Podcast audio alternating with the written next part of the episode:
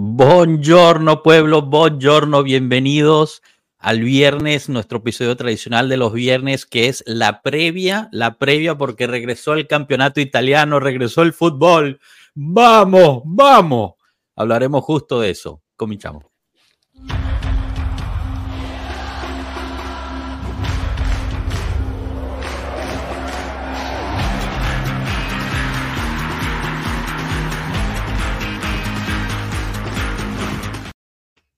Capi, ¿qué mandaste? ¿Mandaste la sorpresa ya de una vez ahí en la intro? Enseñando desde ya. ¿Por qué me lo paras a la mitad? ¿Por qué? Porque otra vez, ahí va de...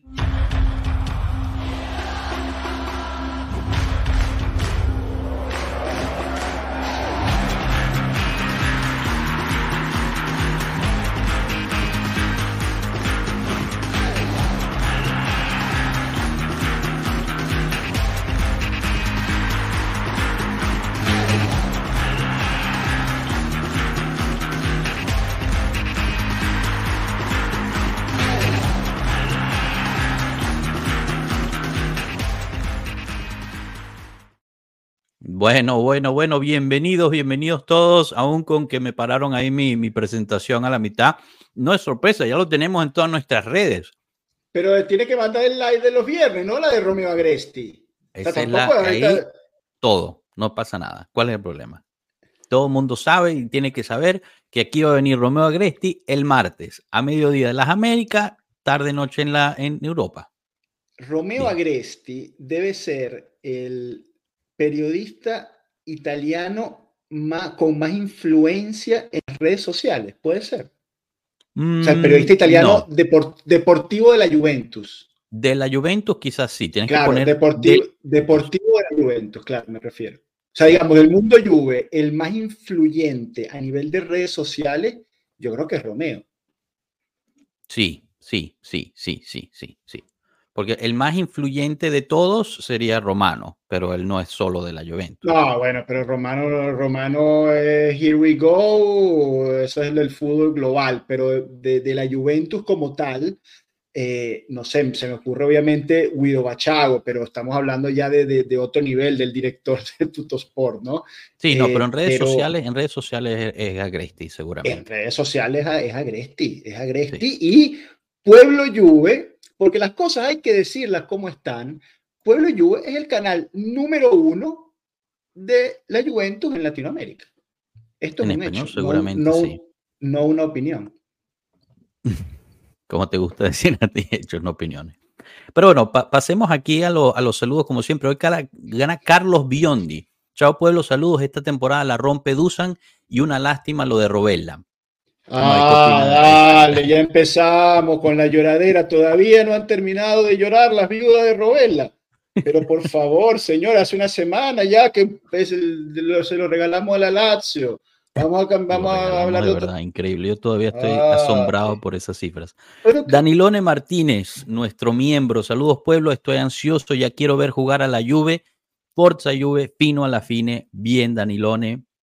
Aquí nuestro miembro igual, Luis Vallejo, saludos, se percibe cierto optimismo en esta Juve pese a los pocos refuerzos, consecuencia de mantener la plantilla y los resultados de pretemporada.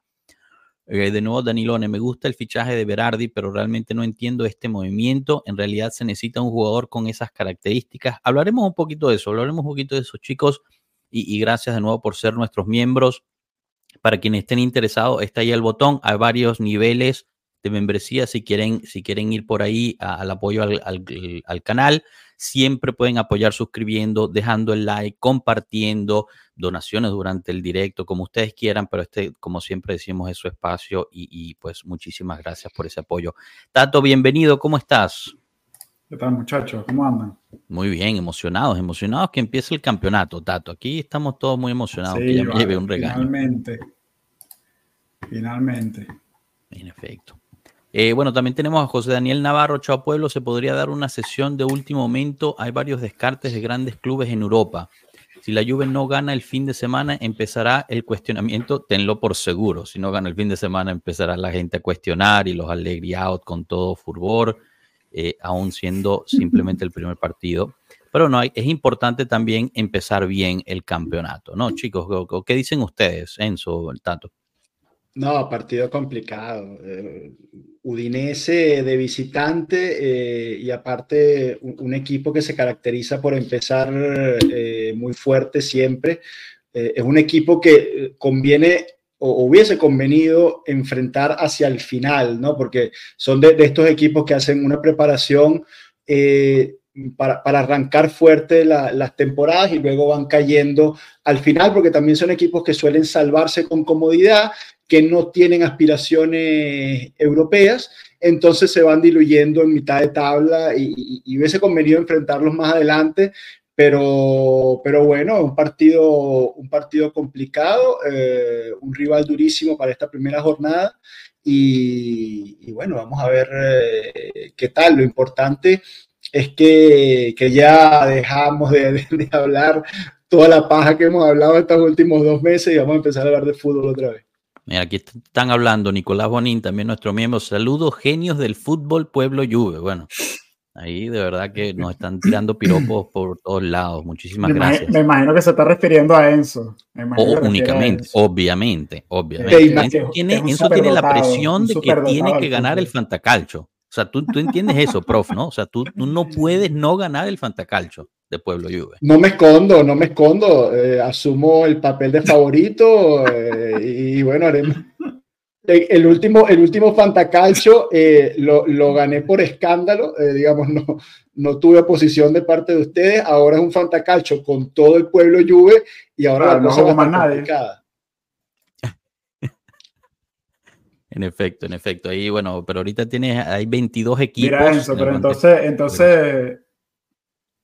Dime, Tato.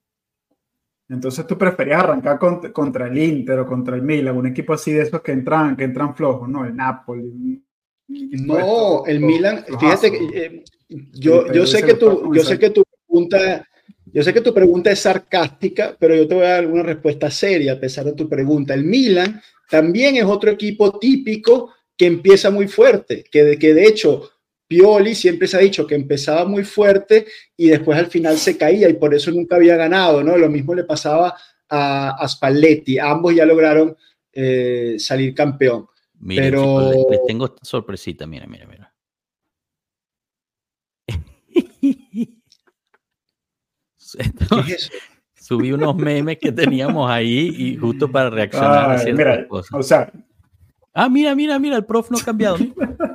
Mira, no ha cambiado. No, a ver. Uy, ahí lo que se ve, los episodios de invierno, coño, qué duro el invierno, qué sabroso es el verano. Perdón, Tato, ibas a decir algo, disculpa. Mira, prof, pero es que yo creo que generalizar esas cosas es difícil. O sea, todos los años son diferentes, los equipos son diferentes.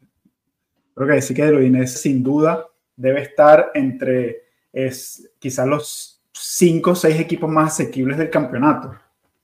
Claro, comenzar en la ruta es difícil, para ti pero, sale de 15. Sí, tenemos que elegir de toda la... entre 15 y último, claro. El Udinese. Bueno, ¿por qué? Porque no hablamos justo años, de eso. Por cierto, porque no ha superado esa posición... Miren, hablemos del Udinese, ya que estamos en eso, ¿no? La formación que se pinta el Udinese. No, pero o sea, la formación con que nos van a enfrentar, ¿no? Silvestri en puerta, Massina, Bijol, Pérez, es la línea de 3 atrás, no conozco a ninguno. Lateral por izquierda, Camara, porque ya perdieron Udogi ya se fue al Tottenham. Lovric, Walace y Sarraga son los centrocampistas. Lateral por derecha, Ebosele, y arriba, Beto y Taubín. O sea, fuera muy de... Muy bueno la media cancha, Walace de 5, el mejor recuperador, o uno de los mejores recuperadores de la temporada pasada, Walace, Zárraga, un español que le juega de mezzala derecha, Ebosé, un rapidito por derecha, picantoso, está muy bueno Ebosé, como se pronuncie, y Beto arriba, un tipo que tiene gol, es un delantero interesante, de mucha potencia. Estaba entre los que salía Beto, al final se lo quedaron. Sí. Al final se lo quedaron. Todos los demás prefirieron ponerse en cosas como Scamacca. Yo te digo, a mí entre Beto y Scamacca, a mí dámelo a Beto, ¿viste? A mí me parece que, bueno, dos cositas. Estoy de acuerdo, Beto es mucho mejor que Scamacca, en mi opinión. Pero a mí me da risa, cuando se habla de la Juve, estos nombres raros al prof no le emocionan. Pero si hablamos del Udinese, estos nombres raros sí te emocionan. No, Walace, un tipo bueno, no sé qué. Pero Walace, jugadorazo. Pero ¿qué ha ganado Walace? ¿En qué selección es titular Walace? ¿En qué selección juega? Es brasileño Walace, mediocampista central de corte de recuperación, líderes entre recuperaciones de balones la temporada pasada. Estamos buscando los mismos argumentos que tú utilizas para calificar a los grandes jugadores. En fin, mira, este equipo del Udinese es un equipo que siempre juega muy bien al fútbol, o sea, siempre, aunque tenga toda esta gente que tú no conoces, siempre se paran muy bien, siempre hace un papel decente, pero de nuevo, la Juventus en la posición que está, tiene que ir a comerse al Udinese en el Dacia, o sea, no hay de otra. Esta es una temporada donde la Juventus tiene que salir con la mentalidad de que ganar todos los partidos. Y yo, mi opinión es que quizás la Juventus entra esta temporada en una posición mucho más favorable a estar con esa mentalidad. Porque ya, yo creo que ya definitivamente salimos de ese periodo donde pensábamos que los partidos se ganaban solos porque teníamos la franela de blanco y negro y porque habían ciertos jugadores en la cancha. Ese mito, yo creo que la temporada pasada, más allá de todo lo que pasó, terminó de caerse. Entonces, esto es un equipo que los 11 jugadores que se van a parar en la cancha tienen que demostrar. O sea, yo creo que vamos a ver la mentalidad de este equipo, que quizás la mentalidad de los últimos 3 meses de la temporada pasada, la vamos a ver esta temporada desde el comienzo. Y eso es lo que yo quisiera ver el domingo. O sea, para ti, por encima del resultado, aunque, bueno, lo que estás diciendo es que el resultado es importante, claro, pero por encima del resultado es, digamos, el enfoque mental de los jugadores, cómo sale a la cancha el equipo en términos de sacrificio, ¿no? Si lo resumo en una palabra. De sacrificio y de lucidez, porque no te olvides que, yo creo que el año pasado hubo muchísimos partidos donde el equipo se vio que se estaba sacrificando muy bien, o sea, que estaba en la fase defensiva muy bien y dejando muy pocos espacios, pero con mucha falta de lucidez en el último pedazo de la cancha. Entonces, hemos visto un Vlahovic en mejor forma. Yo esperaría que eso, o sea, ver eso en el campeonato también. O sea, un Vlahovic completamente diferente es lo que se ha visto en la pretemporada, un Chiesa también. Y yo creo que con estas dos piezas, más la evolución que podemos tener de gente como Rabiot y Fagioli en la mitad del campo, yo esperaría ver un poco más de lucidez ahí en el último tercio. Que quizás fue de todo lo que le faltó a la Juventus la temporada pasada, fue lo que más acusó. Bueno, ¿y por qué no nos ponemos a hablar entonces de la alineación posible de la Juventus? Aquí Franco se nos adelantó y nos pone que el 11 que me gustaría ver en el debut sería el siguiente: Szczęsny, Gatti, Bremer, Danilo, Weah, Nicolussi, Locatelli, Rabiot, Cambiaso y Chiesa y Vlahovic arriba. Entonces, les presento el 11 que se está pronosticando por ahora, ¿ok? Entonces, Szczęsny en la puerta, ¿ok? Gatti, Bremer, Danilo. Gatti por derecha, Danilo por izquierda. Seguro, Joshua, porque yo he escuchado mucho Sandro, Bremer, Danilo, más que Gatti. También. Yo he escuchado a Sandro favorito. En sí. Efecto, se están debatiendo esos dos. Yo aquí le estoy preguntando, le estoy poniendo esta, pero ahorita les leo otra alternativa. Después, en el 5 del medio campo es un 3-5-2. Weah, McKennie, Locatelli, Rabiot y Cambiaso de titular por izquierda, Chiesa y Vlahovic arriba, o Vlahovic Chiesa, ¿no? Depende. Ese es una de las probabilidades. Ahora, a ver, escucha, déjame anticipar lo que va a decir el profe. Esa alineación se hace sola.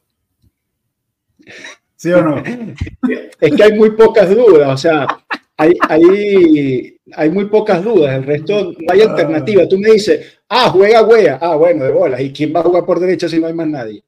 A mí lo que me, me, sor, Me sorprende, por ejemplo, que juegue Cambiaso, porque Cambiaso sería la única alternativa, porque sería la única alternativa a Weah, digamos, vamos a suponer que le pasa algo a Weah, ¿quién entra?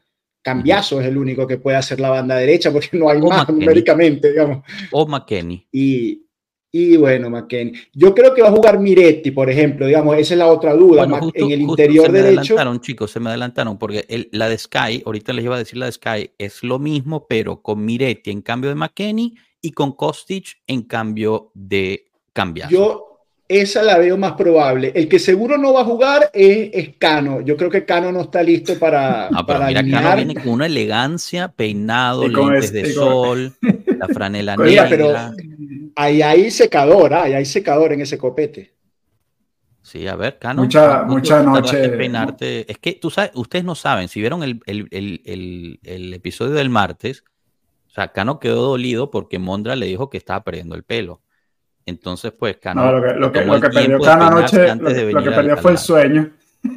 El sueño y unas cuantas neuronas. Mucha noche, Canito, mucha noche. Mucha noche, pero estamos divertidos. ¿Cómo están, muchachos? Buenos días. Muy bien, buenos días, bienvenidos. Estamos justo hablando de... Esa voz de alcohol, marico. O sea, que cuando habla todavía se... ¡No puedo oler! Casi que no vuelve. Alcohol. Sí. Lo mejor es que cuando estoy así, mi voz es diferente, es más bonita, más elegante. Entonces, diferente, dejémoslo en diferente. Déjenlo fluir. Vamos a pasar un buen rato y platiquemos de las estupideces que pasan en el fútbol italiano. Pero esa es voz de alto, o sea, voz de radio, o sea, voz de hombre, ¿no? Pueblo Juve. Uf, deberías ir a grabar comerciales después de esto. Sí, la verdad es que sí me han cotizado, pero la verdad nunca le han llegado al precio. Exacto, está como Kean, ¿no? Que nunca llegan al precio. Pobre hombre, cabrón. Mira, Cano, estamos hablando de la alineación titular. Que bueno, más o menos ponte los lentes, negro, ponte los lentes, porque las ojeras, sí, ponte los lentes. Eso, ahí, mejor. Aquí te la resume José Manuel. 3-5-2, Szczęsny, Gatti, Bremer, Danilo, puede ser que sea Alexandro en cambio de Gatti, Weah, Locatelli, Rabiot, Miretti, McKennie, bueno, este está un poquito más ido, ¿no? Pero por izquierda tendríamos a Kostic o Cambiaso. La idea es ver si va Miretti o McKennie en cambio por el interior. Y arriba, pues, todos pronostican Chiesa, Vlahovic. José Manuel te pone Chiesa. A mí me sorprendería ver a Kean. Me sorprendería. No, Kean tiene un pequeño problema. No está bien. Sí, no, tiene un golpe, ¿no? Sí, tiene un pequeño hematoma ahí de un golpe, pero, o sea, nada serio, pero se lo está curando. O sea, no debería salir titular. ¿Qué te parece la alineación, Cano? ¿Qué te espera? Hay que recordar que mañana Allegri va a hacer rueda de prensa a mediodía de las Europa. O sea, va a ser, ¿qué hora es eso? Mediodía de Europa aquí son las 5 de la mañana, creo. 4 de la mañana. Bueno, va a ser en la madrugada de las Américas. Pero bueno, veremos un poquito más qué nos pinta el míster en ese aspecto. Yo creo que este año vamos a escuchar un Allegri un poquito más aburrido, ¿no? Sobre todo en estas primeras declaraciones. Sí, yo creo que va a estar aburrido el míster. Yo creo que hay una línea muy, muy conservadora, muy de perfil bajo, muy de que nos jodieron mucho el año pasado, digamos, el golpe que nos dieron el año pasado fue muy duro. Y yo creo que este año la Juventus, así como ha sido su mercado muy discreto, bajo nivel, bajo perfil, muy discreto, y bueno, y eso a mí particularmente o sea, yo disfruto a Allegri cuando está picante, cuando empieza a hacer chistes en la rueda de prensa. Pero eso, o sea, yo creo que en general también al comienzo es así, ¿no? Una vez que las dinámicas de la temporada se van dando, también empieza eso, ¿no? También empieza ahí a picar un poco la cosa. Empiezan las rivalidades, las preguntas picantes, los rumores que quieren echar a perder el equipo y todo eso. Y naturalmente empieza a salir el ají del míster. Que por cierto, esa es una de las preguntas que le voy a hacer a Romeo el martes. Porque, a ver, Romeo está, yo creo que en todas, sino en casi todas las ruedas de prensa. No se pierde una. No se pierde una, la de la previa y la del postpartido. Casi siempre Agresti está. Y le voy a decir, Romeo, pero ¿por qué las preguntas de...? Hay veces que Agresti quema su pregunta diciendo, mister, ¿qué tal el estado físico de McKennie? Marico, o sea, pero hazle una pregunta un poquito más interesante. Tiene de frente a Allegri, al mister, tantas cosas como, ay, mira, ya se le curó, le mató McKennie. Ay, Romeo, eso es. O sea, Agresti viene el martes para no volver. El pro lo va a joder con la pregunta. No, pero yo creo que el comentario, y no es un tema de Agresti, yo creo que yo también opino lo mismo y creo que es un tema que hay que preguntárselo un poco. A lo mejor ellos les dan ahí unos lineamientos. Mira, esto es lo que vamos a hablar, fuera de esto no, qué sé yo. Sí, puede ser. Fuera de esto, si preguntas algo de esto, no te damos más el derecho a la palabra, qué sé yo. O sea. Bueno, no, si fuese así, de la Valle ya no estaría preguntando. Imagínate cuántas veces se ha peleado ahí Allegri con Chris, ¿cómo se llama? Fabiana. Bueno, pero chicos, aprovecho, ya que mencionaste a Agresti, suscríbanse al canal, dejen me gusta, compartan para que estén aquí listos para preguntarle a Agresti el martes a mediodía de las Américas. Es importante que dejen ese me gusta. Siempre hay muchísima gente aquí viendo, estando y tal, ponen sus comentarios, pero también nos gusta que dejen esos me gustas. Y hay uno en particular que deja un no me gusta, sé quién eres, Eder, y lo está dejando en todos los comentarios, en todos los videos, solo uno, él es el único. Así que bueno, también bienvenido a eso. Ese Eder, le duele al Capi. ¿Puedo responderle a César Garzón? Sí, fíjate, lo tenía puesto aquí porque sería interesante hablar de esto. ¿Perín tendrá más oportunidad esta temporada? A ver, prof. No. Basta. Sí, eres demasiado predecible. Eres demasiado predecible. O sea, yo me imaginaba a César así, esperando la respuesta del prof, y llegó el no. Sí. Pobrecito César, vale. Pero tú dices, yo creo que no, bro, vale, ¿por qué? O sea, un poquito chavo. Sí, la Copa Italia muy la jugará Perín, vale, como siempre. La Copa Italia, bueno, pero será en enero, de aquí hay mucho panetón todavía por medio y Pandoro, las castañas, la vaina, de aquí a enero, Perín, banca larga.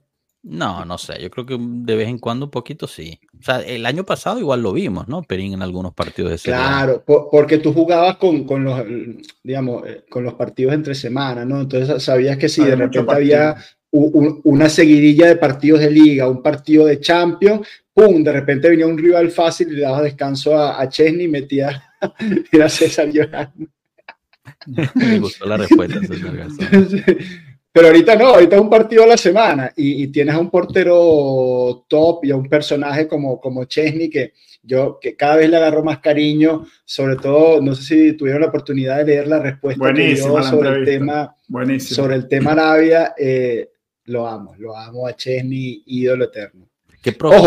¿Dónde está esa entrevista? Por favor, recuérdala aquí al pueblo. Está en nuestro canal de Telegram, en Twitter, en Instagram y en todas las plataformas de Pueblo Juve, porque señores, somos el número 1. Así gracias a ustedes, gracias al pueblo, somos el canal número 1 en Latinoamérica de la Juventus y estos son hechos, no opiniones. Tato, dime que me extrañaba. Hispanoamérica.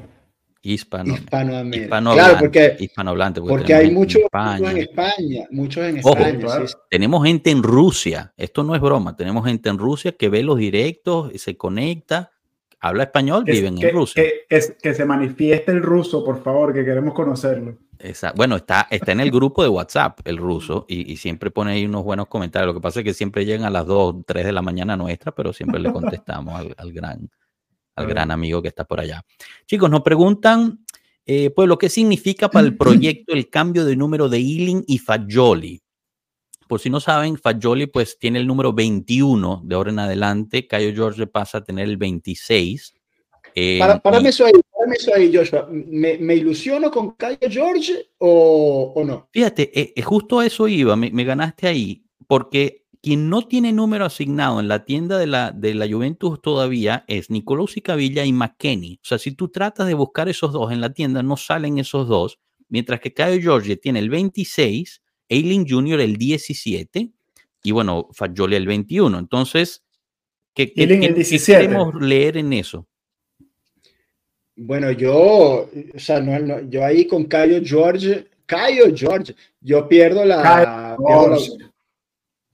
objetividad. Con Kaio yo pierdo la objetividad porque es de eso es nuevo, eso es lo que nos estás trayendo ahora, eso no lo tenías ahí guardadito, ¿no? Es delicioso, Kaio Jorge. Desde el juego, él se enamoró de Kaio Jorge con el juego de la Juventus A contra la Juventus B. Que no fue un juego, no fue un entrenamiento. Claro. Pero no lo vean como que los goles, o sea, es que es una delicia verlo jugar, el talento que tiene, cómo se mueve, cómo ocupa los espacios. Eso sí, puedo decir. Cómo define con tranquilidad. Le puedo dar unas clases a Vlahovic de cómo moverse en la línea de defensa. Es delicioso. Pero son jugadores diferentes, ¿no, chicos? O sea, Kaio Jorge y Vlahovic son muy diferentes. Pero no creo que haga el equipo, ¿no? Tú dices. Pero mira, yo te digo una vaina con sinceridad. Kaio Jorge, tú lo pones ahí en la banca. Yo entiendo que él necesita jugar, agarrar continuidad porque tiene 2 años parado por las lesiones tan complicadas que tuvo. Pero si yo estoy empatando con Udinese, minuto 80, o perdiendo con Udinese, minuto 80, yo veo a la banca y veo con todo el respeto de Pierutz, y veo a Moisés Kean, y veo a Arkadiusz de la Cruz Milik, y veo a Kaio Jorge, yo lo tiro a Kaio Jorge. Yo lo tiro a Kaio Jorge ahí los últimos 10 minutos, papá. Sí, pero a ese muchacho no le sirven esos 10 minutos para comenzar a agarrar el ritmo. Yo sé. No, coincido. Me sirven a mí, no a él. Me sirven a ti, no. Bueno, pero chicos, ¿sabes lo que es ver? Que Iling y Kaio Jorge tengan números y McKennie y Nicolussi no quieren decir que Iling y Kaio se quedan en el primer equipo. Todavía no hemos respondido. Bueno, pero yo creo que Kaio va a ir a la Next Gen. Y le das el número porque va a ser un jugador tipo Yildiz que va a estar subiendo y bajando. Con Huijsen. Jugadorazo Huijsen, ¿eh? Mira, quizás Huijsen haga más tiempo en el primer equipo que ese muchacho está hecho. O sea, ni minutos necesita. Si se descuida Bremer, le quita el salario. No, ok, está bien, pues. O sea, mira, Bremer es literalmente 3 veces el tamaño de Huijsen. O sea, tú le ves los músculos. ¿Qué edad tiene? Huijsen tiene como 18 años cumplidos. 35. Mentalmente tiene 35. Se está retirando ya mentalmente. Sí. Juega con una paz. Yo lo veo a Huijsen y me da paz. Sí, espectacular. No, ese muchacho espectáculo es espectacular. Gatti y Bremer tienen que ponerse las pilas porque este muchacho... Bueno, pero fíjate, ni tanto, Tato, porque sí, o sea, ponte... Para este año me parece exagerado, ¿no? Pero para el año que viene, o bueno, vamos a ser más sinceros, para dentro de 3 años, tienes a Gatti, Bremer y Huijsen como titulares de la defensa. No está mal, ¿no? Es que yo no sé si pueden jugar ellos 3 juntos. ¿Por qué? No lo sé. Bueno, porque son 3 jugadores, si no me equivoco, los 3 son diestros. Gatti y Bremer hacen más o menos el mismo perfil de central. Y Huijsen, por lo que he visto, es el único que tiene un poco de salida con el balón. Creo que de los 3, quizás el que trata mejor el balón. Entonces, no sé si puedas tener a ellos 3 juntos, la verdad. Sí, bueno, fíjate, tanto se habla de su incursión al ataque, porque es un jugador que va mucho al ataque, que varias personas están diciendo, y esto quizás ata un poquito a la pregunta de Piero, que Huijsen podría ser hasta regista en ese aspecto, porque sabe la parte defensiva, pero a mí me parece exagerado, yo no estoy de acuerdo con eso. Pero yo creo que la posición... Pero el tema que trae Piero está buenísimo porque hablabas, por ejemplo, de la salida de que no hay número para Nicolussi. Exacto. Por ejemplo, esa es mi ficha para el vice Locatelli. ¿Quién te hace el vice Locatelli si no está Nicolussi? Bueno, René te respondería. Según las informaciones que tengo desde dentro del cuerpo técnico, que me hablan directamente a mí, me dicen que no le han impreso la camisa porque no cabe. Nicolussi barra Caviglia no cabe, pero que no se preocupe. No, vale, de verdad. Dios mío, qué vergüenza.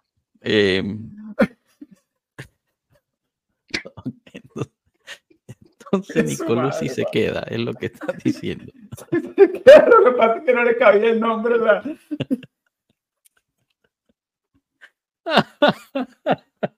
Dios mío. Qué vaina, de verdad. Aquí me vuelve loco. Ok, aclarado el tema, pues, ya está, entonces. Necesito una camisa más grande o que le hagan así una U alrededor del número. Parece que van a poner la letrita más pequeña, o sea, Arial... Arial 8, exacto. Sí, claro. Arial 8 de una. Ay, Dios mío, de verdad. Ay, bueno, pero entonces la otra pregunta, con el mediocampo es, ¿Miretti entonces se queda o no? Ha habido muchísimo que se puede ir en préstamo, pero bueno, nos vamos a quedar. Si al final todo el mundo se va en préstamo, primero una de las preguntas es, porque hay un límite de préstamos. ¿No? ¿Ya llegamos a ese límite o no? Y segundo es... Que son ¿Cómo, perdón? Jugadores de, solo puedes prestar que son 10 jugadores de más de 21 años. Creo que son 7, Tato. Creo que son 7. Lo que no me queda claro a mí, quizás alguien en el chat sepa, es ¿son 7 jugadores prestados por institución o por equipo?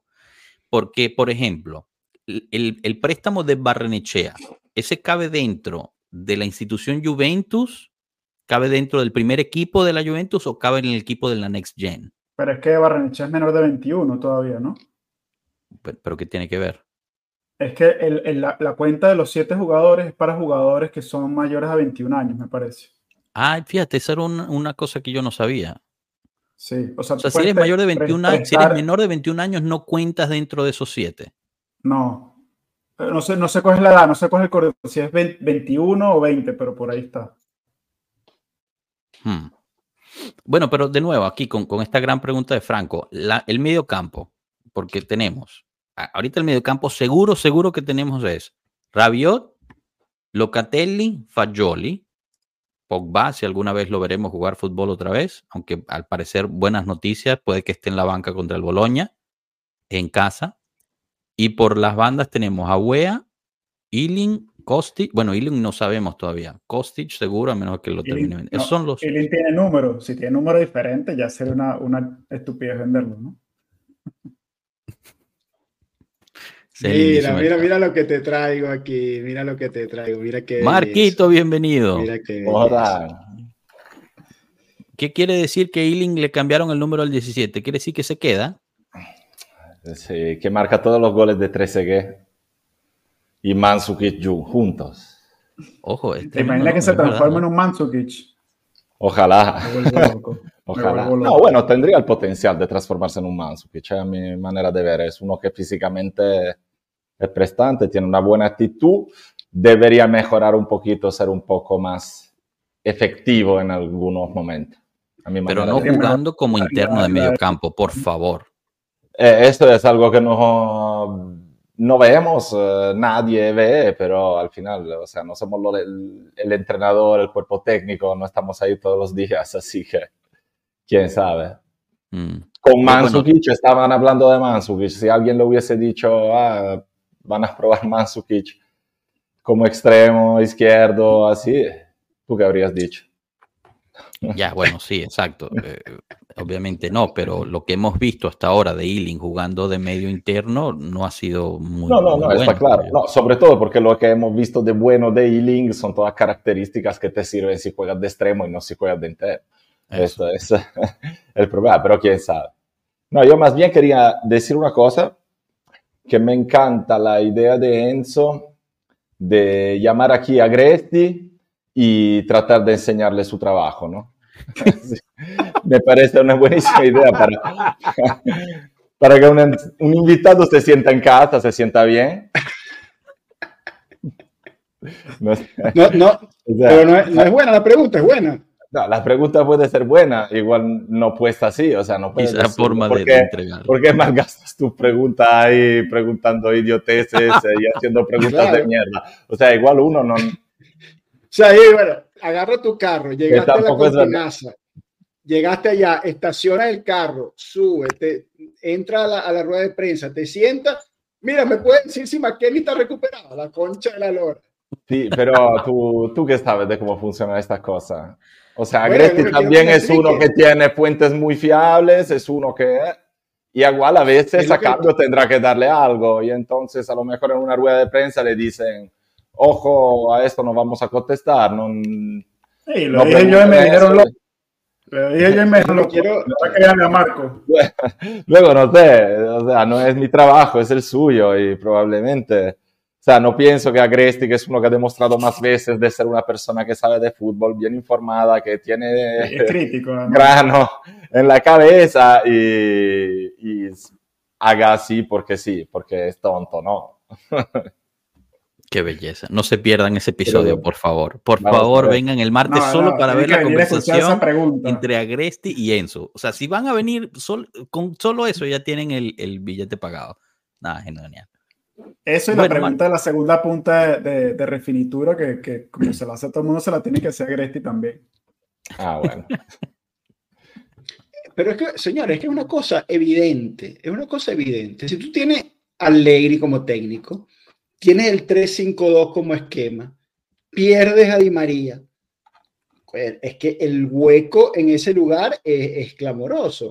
Ahora, pero por otro lado, ya se te ha contestado en la cancha, ¿no? Porque me parece evidente que esa dupla ya será Chiesa o Vlahovic. ¿Te gusta, Enzo? No, te falta el enganche, pero de momento que lo decides tú, te gustará y te lo comes con claro, papa. Pero es evidente la falta de ese espacio. Entonces, que estuvieron 2 meses hablando de calciomercato y nadie entendía que hacía falta ese jugador en ese lugar. O sea, a mí me parecía absurdo. Yo se lo pregunté a todos, nadie sabía nada, pero, nunca, nadie, todo el mundo lo negó. Ahora hay Berardi.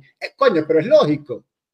Es lógico. No te digo que no, no te digo que no, te digo que... Ella no llegue, porque claro, 30 millones, si el otro le pide 20, ¿a quién era que se lo iban a dar? Le piden 20 millones, después llegas tú, no, son 30, anda a cagar. O sea, no te voy a dar 30 millones por Berardi tampoco, porque tampoco tiene sentido. No, pero bueno, profe, ya que estás... Estructuralmente, falta esa posición. Ya que estás montado ahí, mira, ve este comentario de Christopher, que siempre es muy, muy hábil en hablar de táctica, ¿eh? Que quizás un día te pueda acompañar en uno de los match análisis, porque creo que sería buena adición. Propone, Allegri está buscando traslado de balón en vertical, que es lo que hemos visto en los entrenamientos y en los amistosos. Por eso, o se traslada por las bandas, Berardi o extremo, o hacerlo con los interiores. No, Christopher, yo creo que Berardi no llega a la Juventus para ser el puntero derecho. O sea, él llega a la Juventus para hacer la segunda punta. Si llega, obviamente. Pero ¿cuándo ha hecho Berardi la segunda punta? Pero es que es lo mismo, o sea, no. O sea, en la Juventus... Escucha, ya tengo a ese jugador que es de banda, que nunca ha hecho la segunda punta, ya lo tengo, es Chiesa. Es que es el mismo jugador. Tato, pero la única manera de explicar, Berardi, es que la Juventus quiera transformar el 3-5-2 a volver a jugar con tres delanteros. No, señor. Berardi, Allegri lo piensa como segunda punta, porque la Juventus para hacer un 4-3-3 con 3 delanteros no puede ser un Berardi, porque tiene que ser un tipo que tenga retroceso. Tiene que ser un tipo que tenga sacrificio en fase defensiva. ¿Pero si es un 3-4-3? Entonces no me sirve Locatelli en el medio. Tiene que ser otro perfil de mediocampista. Igual no te sirve Rovella en el medio, ¿sabes? No, Rovella ya lo... Pero Rovella, ¿tú también estás llorando a Rovella? No. No, yo te estoy diciendo que igual un jugador como Rovella se deja ir también porque hay un proyecto de mediocampo a 2. No te digo que será así, te estoy diciendo que estoy tratando de leer un poco de señales para comprar un poco el tema del otro. Pero que estoy de acuerdo con Tato cuando digo. Rabiot sí, pero ¿quién es el otro? No hay otro mediocampista de cantidad. Que pueda jugar con 2. che puoi giocare oggi. Locatelli jugò de dos in mediocampo a dos. Però nel Sassuolo. Pero en el Sassuolo, Marco, en el Sassuolo. ¿Qué quieres decir? Y no vale, no, el Sassuolo no juegan fútbol. Marco, tú lo tenías que escuchar hablar de los jugadores del Udinese hace un minuto. Sassuolo juega rugby. Espectacular. Entonces no vale. Pero tú quieres salir octavo o quieres pelear el Scudetto. Si quieres salir octavo, jugamos con... Pero ¿qué tiene que ver? Imagínate, cuando la Juve compró Camoranesi, del Verona retrocedió. ¿Tú quieres retroceder o qué discurso es?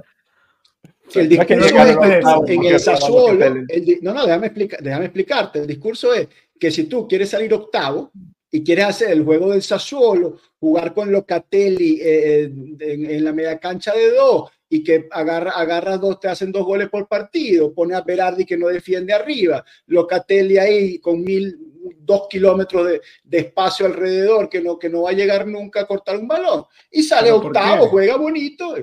¿Por qué? Porque si la línea 4, pero escucha, si la línea 4 Tato, es pero lo Iling, escucha, Iling, Rabiot, Locatelli y Weah, hay suficiente pulmón para cubrir esa área.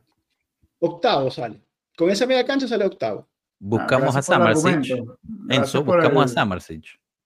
Bueno, yo Samardzic, fíjate con Samardzic. ¿Cuántos sale? Porque aparte tus titulares son, imagínate tus titulares en la banda. Iling y Weah. O sea, imagínate. Bueno, hay que traer a, ¿cómo se llama? El Udinese, Edofo. Walace. No, Walace. El de la banda, que estás diciendo. Ebosele, ese. Ebosele es un picantico. Ebosele a él lo emociona. Y Sarraga también. Y Walace ni te cuento. Locatelli, déjalo. Walace ahí de 5. Fantástico, Walace. ¿Qué habilidad tiene? Y de hecho, el Udinese el año pasado salió campeón el Udinese, ¿no? Si tú buscas a... pero Walace buen jugador de 5, Walace. Claro. No, pero mira, los jugadores de los demás equipos siempre son mejores. Mira, estaba preguntando por el biche Locatelli. Walace sería el biche Locatelli perfecto. Pero es un creador de juego. Walace no. Qué va, es un destructor de juego. Es un destructor de juego. Es una aspiradora de balones. Exactamente. Aquí Alberto poniendo todos los emojis que vienen con ser miembro. No, está disfrutando bastante ahí. Bueno, nada. Entonces, ¿qué hacemos? Ahí habían preguntado si con la media que teníamos llegamos para la final. El prof dice no, máximo octavos.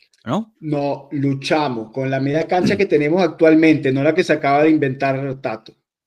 La media cancha Iling, Weah, Locatelli, Rabiot. El tema sale por Berardi al final. O sea, ¿qué te trae Berardi que no tienes ya? La segunda punta de calidad, de talento. Berardi tiene más talento que Chiesa. Pero tiene más talento que Chiesa. No, pero es que Chiesa es un jugador más vertical, un jugador que no tiene... Y Berardi también. Enzo, pero...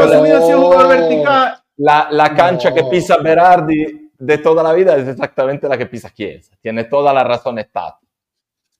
¿Y cómo yo te doy la razón a ti que a nosotros nos haría falta ese tipo de jugador, de enganche, de... No es Berardi. Estás equivocado con Berardi, o sea, busca otra cosa. No es Berardi. No, sí, Berardi tiene un poquito más de pausa, tiene un poquito más de... no es un jugador tan rápido, tan vertical, que va, desborda, tira un centro. Berardi es un jugador que jugando en centro derecha puede enganchar hacia la pierna izquierda, puede meter asistencia. Tú me dices que gol. Es más adaptable un Berardi que un Chiesa a segunda punta, te lo podría comprar también. Pero lo que te estoy diciendo es que de todas maneras tú comprarías un jugador y le harías hacer otro trabajo que debería aprender. Porque Berardi no es ese tipo de jugador que tú nos cuentas. No es eso. No, y además, en la doble punta te saca Chiesa del campo. Es que hace con Chiesa. Eso sí, que hace con Chiesa. Sería alternativa. La única manera de explicar a Berardi es un cambio en el esquema de juego. Y tú no tienes un duro. Tú no tienes un duro y estás ahí buscando a la alternativa a Chiesa cuando tú tienes un reparto que jugará muy probablemente con 2 y son 4. Nosotros tenemos huecos por todos lados y vamos a hacer la inversión ahí para tener una alternativa. Faltan 15 días, Tú no sabes si hay una oferta por Kean, por ejemplo. No la hay. Hoy Romeo dijo que no la hay. La Juve está buscando 40 millones y nadie lo está ofreciendo. No la hay, como no había segunda punta. Díselo a Agresti, el martes. A ver, ¿cómo es que nadie quiere comprar qué? Díselo. No es verdad. A mí me parecería algo totalmente lógico que saliera uno entre Kean y Milik y metes a Berardi. Ahí sí me parece lógico. Ahí te lo compro. Ahorita, tal como está, o que salga Chiesa. Si sale Chiesa y te traes a Berardi, bueno. Es más o menos. Pero te digo otra cosa, ahí te lo compro si es 1-1. Pero en este momento, sacas a Milik, ¿cuánto te dan? 12 millones. Si sacas a Kean, ¿cuánto te pagan? Porque yo de todas maneras sigo quedado con la operación Rovella. El Milan estaba ofreciendo, ojo, el Milan por Kean está ofreciendo un préstamo oneroso de 5 millones con rescate a 15 millones, o sea, 20 millones por Kean. Bueno, el burro de Paratici no pagó 35 millones por Kean. Bueno, habrá que devolvérselo allá al Tottenham, que salió de Harry Kean, que no, que venga a buscar a Kean. Sí, pero estamos en una situación difícil, estamos atrás. De Harry Kean no a base Kean. Estamos a 3 días del inicio del campeonato sin un delantero. Por eso es que también nos vieron la cara con Kean. Hay que tener el contexto puesto. O sea, Ronaldo se había ido con 3 días antes de finalizar el mercado. No me hagas volver a ese tema. No me hagas volver a ese tema que se sabía desde hace 2 meses que se iba a ir Ronaldo y estos, se fue Ronaldo. A mí me encanta como... Y Cherubini. ¿Cómo puede ser, Enzo, que tú lo sabes todo siempre? Enzo siempre lo sabes todo. Es increíble. ¿Cómo haces? Bueno, pero Marco... Lo acaba de decir Marco, que él tiene unos amigos en el cuerpo técnico de la Juventus. Tengo un amigo en el cuerpo técnico que me da informaciones a mí directamente. Pero, lo que te digo yo...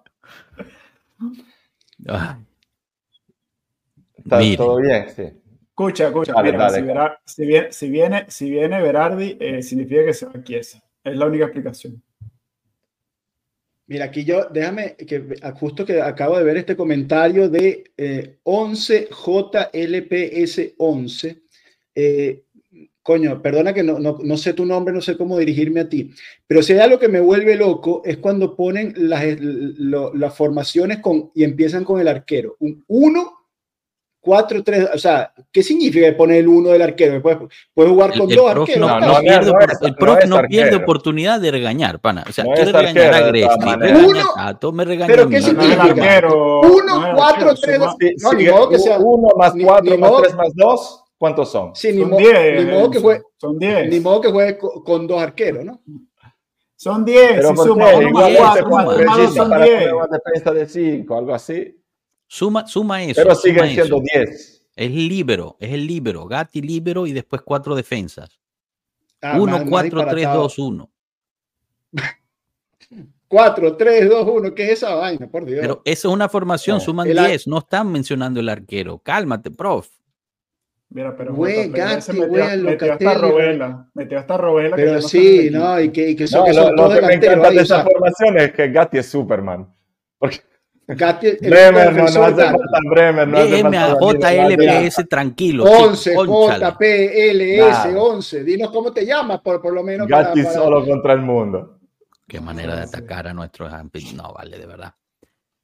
Bueno, mira, chicos. Mira, y sigue. Mira, Berardi es un fracasado. Dice, Berardi es un fracasado. Bueno, pero falla mucho lo que ocurra, es un hecho. Pero sí, pero no veo fallo en su lógica, ¿eh? Pero me parece que hizo algunos goles el año pasado, ¿no, Berardi? No, yo 12. Creo que Berardi, un jugador para tratar de ganar la liga, está perfecto. El jugador de Juventus no es. Berardi hizo 12 goles el año pasado, si mal no recuerdo. No, tuvo un buen año. Tuvo un gol más. Tuvo un buen año en el Sassuolo, el mismo equipo donde Locatelli jugaba y no podía hacer nada porque era el Sassuolo. Y no vale de nada porque el Sassuolo. Eso sí le vale a Berardi, a Locatelli no le vale. Miren, pero hablando de Berardi, Locatelli, Tato, hablando de Berardi y Locatelli, ¿vieron la entrevista que dio De Zerbi? Le pegó ahí un par de llagas a Allegri, ¿eh? Sí, pero lógico, ¿no? O sea... Pero bueno, habló muy bien de Berardi y de Locatelli, que él se los llevaría con sus equipos sin pensarlo dos veces. No sé por qué no lo hizo ahorita con Brighton. Son sus pupilos, ¿qué vas a decir? Que son malos, son sus pupilos. El año pasado Berardi en 27 partidos hizo 13 goles y 7 asistencias, jugando como extremo por derecha. Exactamente. Buenos números. Extremo por derecha. No, eso. ¿Cómo le hace? Extremo por derecha. Uh-huh. Extremo por derecha es la posición natural de Berardi en una Juventus. No cambiaría nada hacer la segunda punta en el 3-5-2. No cambia nada. Es lo mismo. ¿Por qué el argumento funciona para Chiesa? Es lo que yo no termino de entender. Ese argumento que tú acabas de hacer. Es más vertical. Es más vertical, pero Chiesa va a ser la segunda punta de la Juventus. Son alternativos. Solo que Chiesa te arranca por la medio izquierda y media punta izquierda, y Berardi te arrancaría por la media punta derecha. Es la misma posición de Di María los 3 partidos que jugó el año pasado. Segunda punta que empieza por la parte de media punta derecha para que enganche hacia la izquierda. ¿Cómo le harían bien a esta Juventus? 13 goles y 7 asistencias. ¿Tú sabes quién te hace eso? Moisken. Eso que tú estás diciendo. No, Moisken es 9 de área. Y te lo hace bien. No, Moisken es 9 de área. Sería el Vice Vlahovic. 9 de área. Pero eres un loco, chico. ¿Qué estás diciendo? Moisken en el Paris Saint-Germain. Ahora Kean no es 9. No es 9, Kean ahora. Te lo puede hacer las dos cosas. Ah, bueno, ahora es 10. Oye, si Berardi se puede transformar en algo que no es, ¿por qué no podemos Kean? Ahora Kean es fantasista, tiene talento, tiene toque de balón. Miren, chicos, aquí está el hitmap de Berardi. Perfecto, ahí está la segunda punta. La segunda punta, media punta por derecha. ¿Pero qué media punta por derecha? Pero... Enzo, dale rotación a la pantalla. El rojo está abajo, no a la derecha. Pero ahí está la media punta por derecha, Marco. Enzo, la portería está a la derecha. Enzo, si tú le das una rotación de 90 grados a izquierda, entonces tu discurso funciona. De la cancha. Es la posición de Di María el año pasado, que arranca por banda derecha y se acentra hacia el medio. Pero yo lo veo muy claro, yo no sé qué están viendo ustedes. Búscate el hitmap de Di María. No. Búscate el hitmap de Di María. Que haga lo que tiene que hacer. No, Chiesa que va a buscar, Chiesa lo va a encontrar. Chiesa lo va a encontrar en la línea de córner, o sea, pegada a la línea de la banda y hasta el córner. Esa parte de María, ahí está. Hitmap del año pasado de María, ahí está. Lo que pasa es que jugó poquito. No, Portugal, pon ahí el año pasado. Eso. No. Sí, señor, ahí voy. Sería 22. Ahí está el hitman. ¡Oh, igualito! Ahí está. Media punta por derecha, ahí está. Dijiste igualito. No, me mato, o sea, es que no. No, pero no tiene el rojito ahí en la media punta por derecha. Joder, tiene Berardi de nuevo. O sea, es completamente diferente. Bueno, porque también iba por el otro lado, Di María, que me extraña que tenga tanta presión por izquierda, ¿no? Pero ahí está el rojito en la media Berardi punta por derecha. El año pasado, Di María el año pasado. Bueno, ahí está, la media punta por derecha. Mira cómo está rojito ahí. ¿No lo ves rojito? En la media punta por derecha. No los estoy mostrando. Disculpen, ya va. Pensé que lo estaba mostrando. Un segundo. Tú puedes usar el cursor. Es que no se ve el cursor, ¿no? Ya va. Un segundo. Calma. Ok. Ahora sí. Berardi. Ok, mira, rojito en la media punta por derecha, ¿no? Y rojito en la media punta por derecha. María, solo que Berardi. Claro, la diferencia es que Berardi no aparece de ninguna forma por la banda izquierda y Di María aparece alguna oportunidad por la banda izquierda. Es la única diferencia. Mira la cantidad de tiros de esquinas que tomó Di María en el banderín izquierdo superior. Mira eso. Tiene más tiempo aquí que en cualquier otra parte del campo. Igualito que Berardi.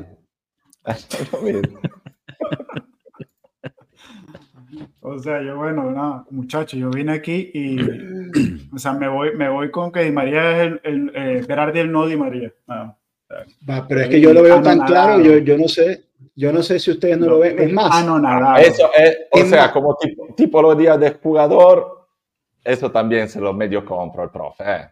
Pero que claro, pero es más, pero, y son ambos que vienen de ser sí, pero lo que derecho. Yo es que Di María, tú lo puedes adaptar a hacer lo que quiera, porque a Di María hace lo que quiere. Berardi no es un fuera de serie. No, claro, Berardi tiene dos trucos. Escalones más abajo. Son dos niveles diferentes. El nivel de Di María es mucho más alto, campeón del mundo. Di María es un jugador top mundial. Fue en algún momento. Berardi no. Berardi es un par de escalones más abajo, pero es el mismo tipo de jugador. El mismo zurdito que puede jugar puntero por derecha, como ha jugado toda la vida Berardi, puede ser la segunda punta que parte desde la derecha y engancha hacia la izquierda. Hablemos de hechos y no opiniones. Como le gusta al profe del Pueblo Juve. ¿Cuándo Berardi en su vida ha hecho la segunda punta? ¿Y por qué estamos tan seguros que es seguramente una segunda punta? Yo sinceramente te digo más, en este momento le doy más razón a Tato. O sea, tiene más experiencia, por lo menos de segunda punta, Kean que Berardi, hoy. No. Hoy. No, pero Kean es 9. Joshua, hitmap de Kean. No, pero es que Kean... Kean es un jugador de características diferentes, un jugador de área que está ahí para meterla, para empujarla, que ha aprendido un poquito a hacer el juego de espaldas. Puedo preguntar, ¿qué te trae Berardi que no puede hacer Zule, por ejemplo? Gol. Zule sí está un poquito escaso. Hitmap de Moisés. Zule es un jugador que tiene muy buen trato de balón, técnicamente es muy bueno, pero es que le falta gol. Entonces tú no puedes ser una segunda punta que no tiene gol. Por eso las infinitas pruebas de hacerlo jugar la banda derecha. Se habla mucho de que puede jugar de mezzala porque un chico que tiene sacrificio. De los 12 goles de Berardi, ¿cuántos fueron de penal? Porque Berardi tampoco es un gran goleador. No lo sé, pero tiene gol. De hecho, Berardi es bastante flojito, tiene una pegada bastante floja. Déjame ver si te puedo encontrar ese dato. Tato, depende. Berardi es un jugador que debe tener, no sé, cerca de más de 50 goles en Serie A, más de 60 goles, seguro. Sí. En toda su carrera. Sí. Claro, un jugador que tiene gol, seguro. No sé si llega a 100 goles, no sé si llega, pero todos los años llega a los 10 goles, a doble dígito, claro, un jugador que tiene asistencia, tiene una zurda educada. O sea, a ver, si lo comparo con Zule, sin duda, ahora, que sea un gran goleador. ¿Alguien le puede contestar a este miembro, por favor? Nadie ha dicho un gran goleador. O sea que si viene Berardi tenemos que cambiar todo el módulo. Pavel, yo creo que no. Yo creo que el módulo va a ser 3-5-2. Tato te dice que sí. Que si llega Berardi vamos a jugar, como decía ahí, 11, PLS 11, que vamos a jugar 3, 4 medios ofensivos, 3 puntas y todos para arriba. O mira, 4, Tomás 3, con 3, el prof. Esto es histórico, Tomás con el prof, ¿eh?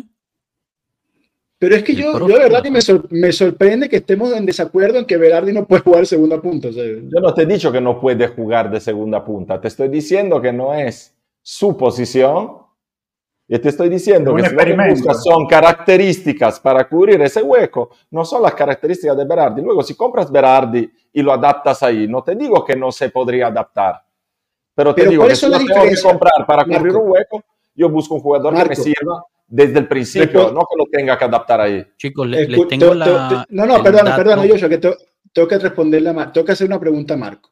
Yo creo que tú me expliques cuáles son las diferencias entre el rol en la cancha. Olvidémonos un poquito de esquemas, números, El rol, la función en la cancha que hace hoy Berardi a las que tiene que hacer una segunda punta de la Juventus. Bueno, se cubren zonas distintas de la cancha, se mueven en posiciones distintas. Si Berardi le dejas hacer lo que quiera y se pone ahí a hacer el extremo y dejas a Vlahovic ahí solo, volvemos a hacer todos los mechanálisis hablando de Vlahovic, que está ahí demasiado solo, que nos busca el compañero, y lo abandonamos ahí. Porque el parte no es un jugador que el típico que le dicen está el delantero centro y tú le tienes que correr alrededor. Berardi es el jugador que se escapa lejos para la cancha para poder entrar y para servir desde más lejos. No es un jugador que hace juego, digamos, en la, como se dice, la luneta. La media luna. O poco tres cuartos de los adversarios por líneas centrales. Es un jugador que juega mucho más al exterior, busca mucho más esa zona de campo, siempre ha jugado ahí. Igual lo adaptas y puede hacer ese mismo. Está bien que parta de la banda y se acentre, que es lo mismo que vas a ver el domingo con Chiesa. Chiesa en muchas oportunidades lo vas a ver que va a partir de la banda izquierda y va a enganchar hacia la derecha para acompañar al 9. A ver, en este caso... ¿Por qué tengo que comprar a Berardi? Esa es la pregunta que tenemos hoy, Tato. Tenemos a Chiesa, ¿por qué tengo que comprar a Berardi? Por lo que pone aquí Saúl con esta donación, al cual le agradecemos muchísimo, Saúl, gracias, porque estás buscando quizás cambiar el módulo a 4-3-3. Es la única explicación. Claro. Otra cosa que no hemos hablado, Berardi es zurdo y Vlahovic tenía el dato también, ¿no? De los goles de Berardi históricos en Serie A, si les puedo decir, en 297 partidos en la Serie A, ha anotado 113 veces. Más de 100 goles en Serie A. Coño, son números, no cualquiera hace más de 100 goles en Serie A. No, claro. Perdón, Tato, dale. No, hacía el comentario de que creo que los dos son zurdos, entonces es compatible tener dos puntas zurdas también. Profe. Di María no era zurdo. Pero no estaba jugando Chiesa, estaba lesionado. Yo creo que esos son tipos de problemas que son muy de modas en los últimos años, o sea, porque no pueden jugar dos punteros derecho. No entiendo. No sé, lanzo la pregunta a nuestro experto técnico. No sé si eso sea un... No hay ningún problema en que jueguen 2, 3 zurdos juntos, 4. Lo importante es que sepa jugar al fútbol. O sea, nuestra dupla histórica, la dupla que más goles ha hecho en la historia de la Juventus eran los dos derechos, Del Piero Trezeguet. Chicos, una pequeña pausa aquí por lo que pone Danilone sobre la Zurra. Él pregunta que si viene la Fitch por Allegri, si sería. No, yo creo que no, pero tampoco vienen por él, vienen por Spalletti. ¿Algún comentario sobre la situación de la Nazionale antes de seguir adelante? No. Perfecto. Tiene razón de Laurentiis, tiene razón. Sí, tiene razón de Laurentiis, pero a mí me hace gracia que somos todos muy, muy, muy correctos y preparados a hacer las cosas bien porque la ley es así, entonces las cosas se tienen que hacer como se deben hacer, y luego el mismo día tú haces una plusvalía con el Bari, que le compra, el Napoli le compra Chedira, lo da en increíble. Y tú estás ahí haciendo un comunicado así en contra de las derogaciones, que es una mala costumbre, derogar siempre, hacer siempre permisos especiales para que cada uno haga lo que quiera, cuando tú estás operando en derogación desde hace 3 años que el hijo de Laurent, que tienen la doble propiedad. Entonces, está claro. Un poquito más de coherencia en ciertas cosas. Yo estoy con De Laurentiis así, pero no puedo tomar en serio las palabras de un payaso como De Laurentiis nunca, porque nunca es coherente con lo que realmente hace. Y es muy inteligente, es uno que sabe hacerse bien sus cuentas. No, estoy totalmente de acuerdo contigo, Marco, totalmente de acuerdo contigo. Pero fíjate, Saúl, que de nuevo nos da una donación, muchísimas gracias, Saúl, pero pone un dato aquí interesantísimo. Berardi es infravalorado, tiene los mismos números de Dybala. Entonces me metí a buscarlo. Más o menos. Es prácticamente igual. Similar, Berardi similar en 297 Dybala, partidos ha metido 113 goles y 80 asistencias. Pablo Dybala en 296 partidos en Serie A, o sea, 1 partido menos, ha metido 110 goles, 3 menos que Berardi, y 58 asistencias, comparado con las 80 de Berardi. Ojo con eso, ojo con eso. Es que son todos jugadores. Es otra cosa jugar en la Juve, jugar en Sassuolo, en eso. Bueno, eso es verdad, pero es interesante. Dice siempre el profe, en este sentido, claramente, para un jugador como Berardi es mucho más. De todas maneras, nadie. Los espacios jugando en Sassuolo. Yo creo que ninguno de nosotros está quitándole el mérito o el valor a Berardi, Claro. Pero el tema es que en este equipo no encaja, no hace falta. A menos que se vaya muy bien. A menos que se vaya o que pase Chiesa, a una línea de tres en la delantera, si no, no tiene ningún sentido. Por donde lo mires, lo mires. Alguna de estas cosas tiene que pasar para que esto tenga sentido. En efecto, en efecto. Bueno, chicos, para ir cerrando un poquito, nos habían pedido algunos comentarios sobre los demás equipos de Serie A ahorita que empieza el campeonato. En particular, digamos, contra quien serían nuestros contrincantes principales, ¿no? ¿A quién ven con, quizás mejor plantel, mejor formado? ¿Quién piensan que pueda ser favorito? A buscar el Scudetto. Me gustaría saber sus opiniones al respecto. ¿Quién se atreve a lanzarse con eso? Claramente el Napoli es favorito porque es campeón, aunque claramente ha perdido dos piezas clave que son el entrenador y Kim.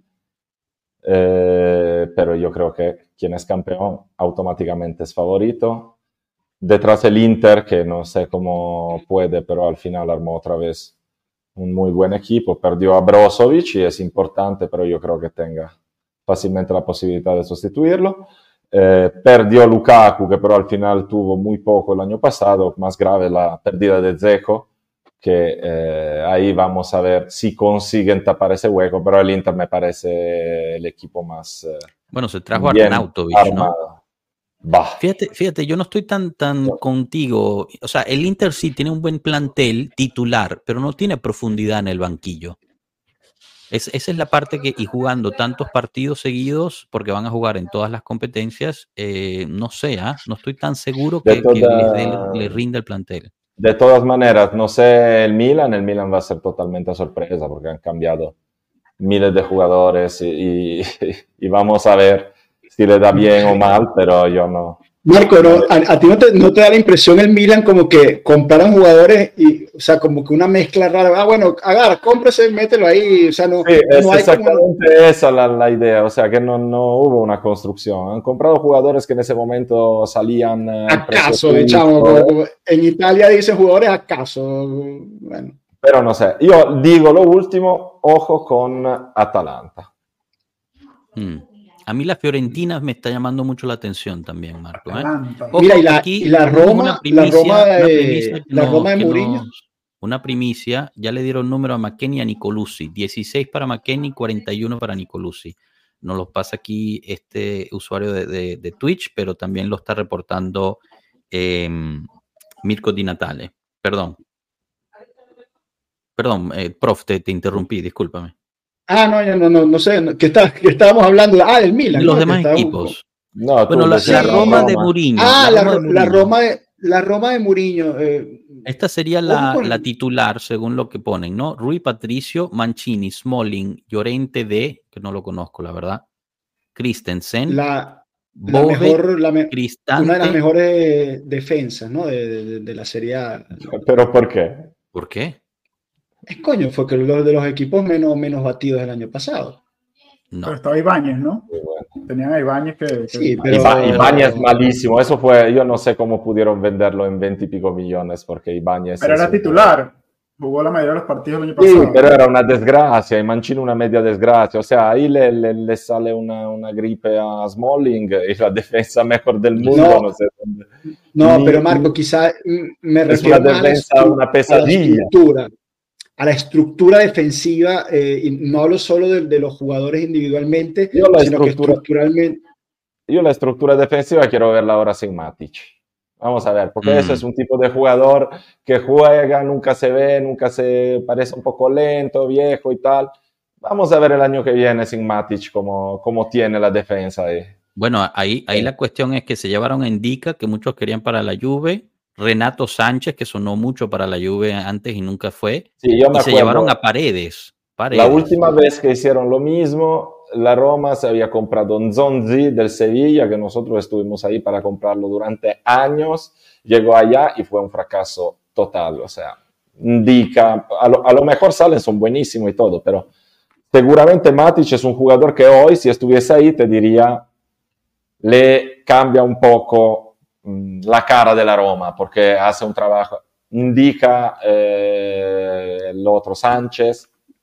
Renato Sánchez es un buen jugador, el problema son las lesiones, ¿no? Es un jugador de esos que está constantemente roto, ¿no? Problemas físicos, musculares. Bueno, pero bien, hablando de esto, nos olvidamos de Dybala, Sánchez, que está descalificado, Pellegrini también está descalificado, Tommy Abrams está indisponible, lesionado, y Kumbulla también está... No compraron a War, ¿no? Me parece que compraron a War, la Roma. Sí, sí, está en la... War es como Renato Sánchez, son esos jugadores que estuvieron ahí miles de años como eterna promesa y ahora ya es el último tren para ambos. Y no lo sé, el último tren en Roma es complicado, ¿eh?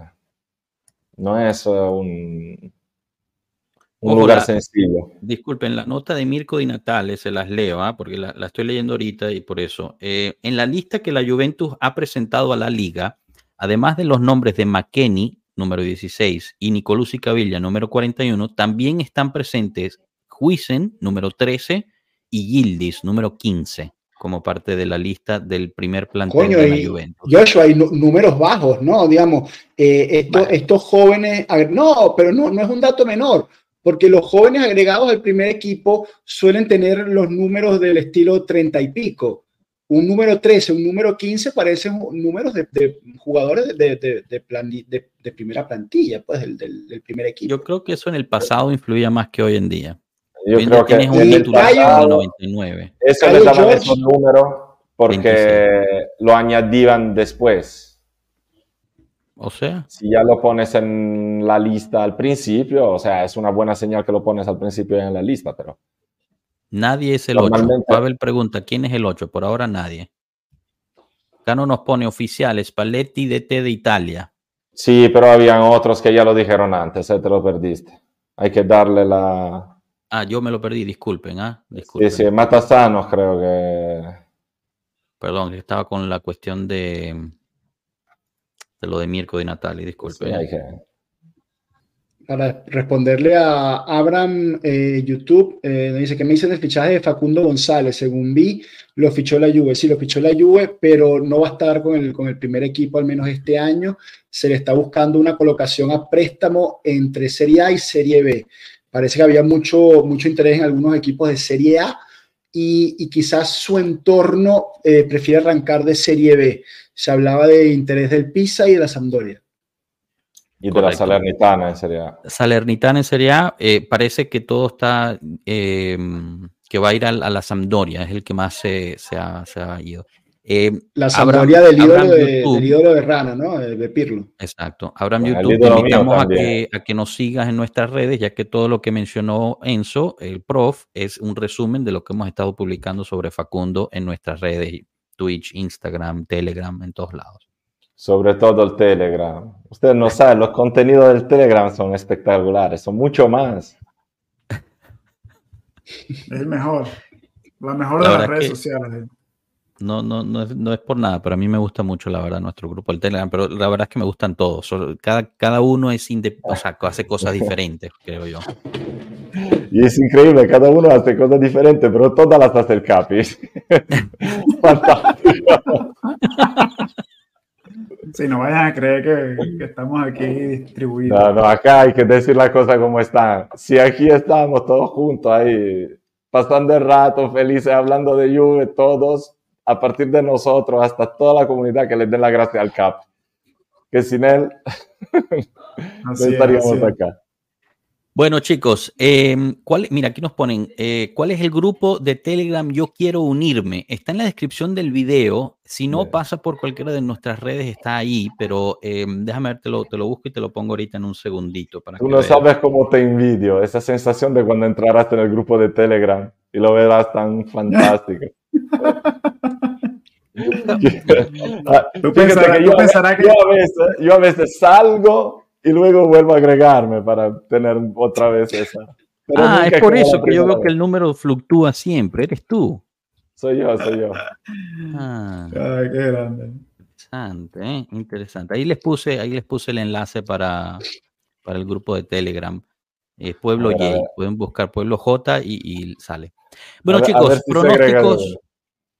pronósticos para el partido. Pronóstico para el partido. Mira, Alberto hizo este emoji de Capi con la red. Bueno, gracias, Alberto, de verdad. Pronóstico para los... Si quieren usar los emojis, por cierto, siendo miembros, tienen uso a todos estos emojis personalizados que nos hizo ayuda también Alberto en crearlos. Y bueno, pues ahí está disponible para quien quiera. Hay diferentes niveles y una forma, por ejemplo, hoy hemos sido constantemente muchísimos mandando mensajes y al ser miembro a mí me resalta con un color diferente y los puedo mostrar mejor, pero bueno, pronósticos para este fin de semana. Yo sé que a ustedes no les gustan mucho hacer los pronósticos, pero bueno, Juve contra Udinese fuera de casa. ¿Qué piensan, chicos? Enzo, Tato, Marco. 1-1. 1-4. Increíble 1-4. Va. Buenísimo. ¿Tato? Sí, vamos, salimos con todo. Ganábamos y ganamos como vamos. Por curiosidad, Marco, ¿quién hace los 4 goles? ¿De dónde salen esos 4 goles? No te preocupes. Yildiz al menos 2. Yildiz. Mira, Ricardo pone que perdemos. No, va a decir que gana la Juventus. Fagioli y doblete de Yildiz. Fagioli ni siquiera juega. Ah, es verdad, no juega. Estás engañando al pueblo, Marco. Deja de engañar. Pero Miretti no ha hecho un gol en su vida. En su vida ha hecho un gol. Entonces nunca lo va a hacer. Deja de engañar al pueblo, Marco. Bueno. ¿Por qué? No juegan en la Juve, es Kean, Miretti y Yildiz. Sí, pero lo decía por Fagioli. Son los indignos. Si hacen me equivoqué con Fagioli. Si hace gol Kean, ¿cómo es Kean, Miretti y Yildiz? Te brindo una cena cuando vayamos allá a Torino el año que viene. Miren, chicos, todo pago. Tranquilo. Carta libre. Upa. Pero si no me la brindas tú a mí. Vamos. Bueno, ya Kean, está, ¿eh? Tiene que quedó marcar grabado. Kean, Yildiz y Miretti. Una cena. Ya verás. Ok. Sí. Okay. Sí, pero si no sucede, yo no te la pago, te lo digo. Te pago un café. No, te pago un café o algo así, ¿sabes? Eso es como las apuestas. Eso en una apuesta será 1.100. No, pero un café aparte, en Italia no. Vamos a ver, que alguien se mete en una agencia acá del pueblo, si alguien tiene una cuenta y me diga hacer esta jugada, ¿cuánto me la pagan? Marco, ¿cómo pido en Italia un marrón grande? Yo respeto. No existe. No existe un marrón grande. Esta respuesta es rapidita, chicos. Luis Vallejo, opiniones del tema Bonucci. Eso no es rapidita.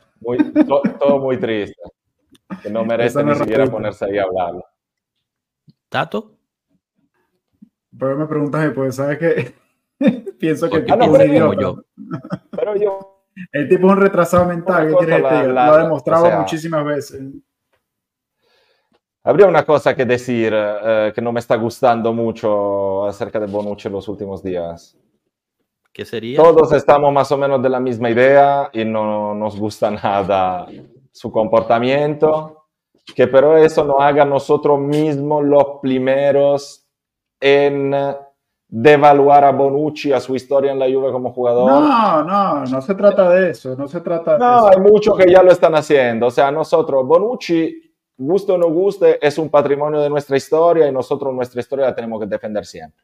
Luego, de ahí, si hablamos solo de la situación Bonucci, todos creo que estemos bastante decepcionados de la figura Marco, de Bonucci. Él ha tenido que ser el primero en defender su historia y su legado en la Juventus. Y no estoy de acuerdo, pero nosotros tenemos que defender la historia de la Juve. O sea, a mí de Bonucci no me importa nada, yo eso solo digo. O sea, no nos pongamos nosotros a menospreciar Bonucci, que han pasado 20 años a menospreciar a Bonucci, a Chiellini. Marco, pero es que se pueden decir ambas cosas, o sea, sin menospreciar la historia. Y eso está bien.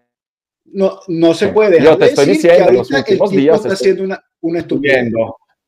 Vomitar odio sobre Bonucci, atacándolo también como jugador y todo. Grandísimo assist, una gran asistencia a todos los anti-Juve que siempre nos han dicho que Bonucci una mierda y todo. Y lo mismo que siempre han hecho con Buffon, lo mismo que han hecho con Barzagli. Yo he visto un post fantástico de Juventino Vero del otro día que le escribía Buffon a Barzagli acerca del tema de la de su, ¿cómo se dice?, que lo querían agregar al cuerpo técnico de la selección y luego pasó todo eso.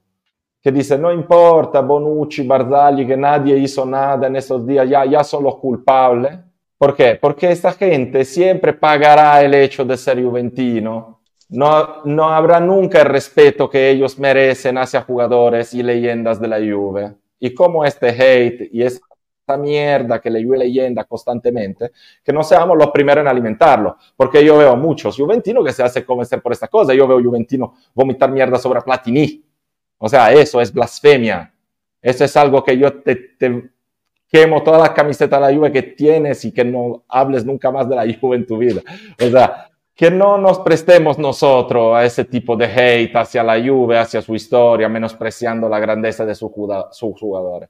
Este es un tema entre nosotros y Bonucci. Nosotros sentimentalmente sabemos lo que pasa y tenemos nuestra opinión, pero no nos hacer como los demás. Solo eso.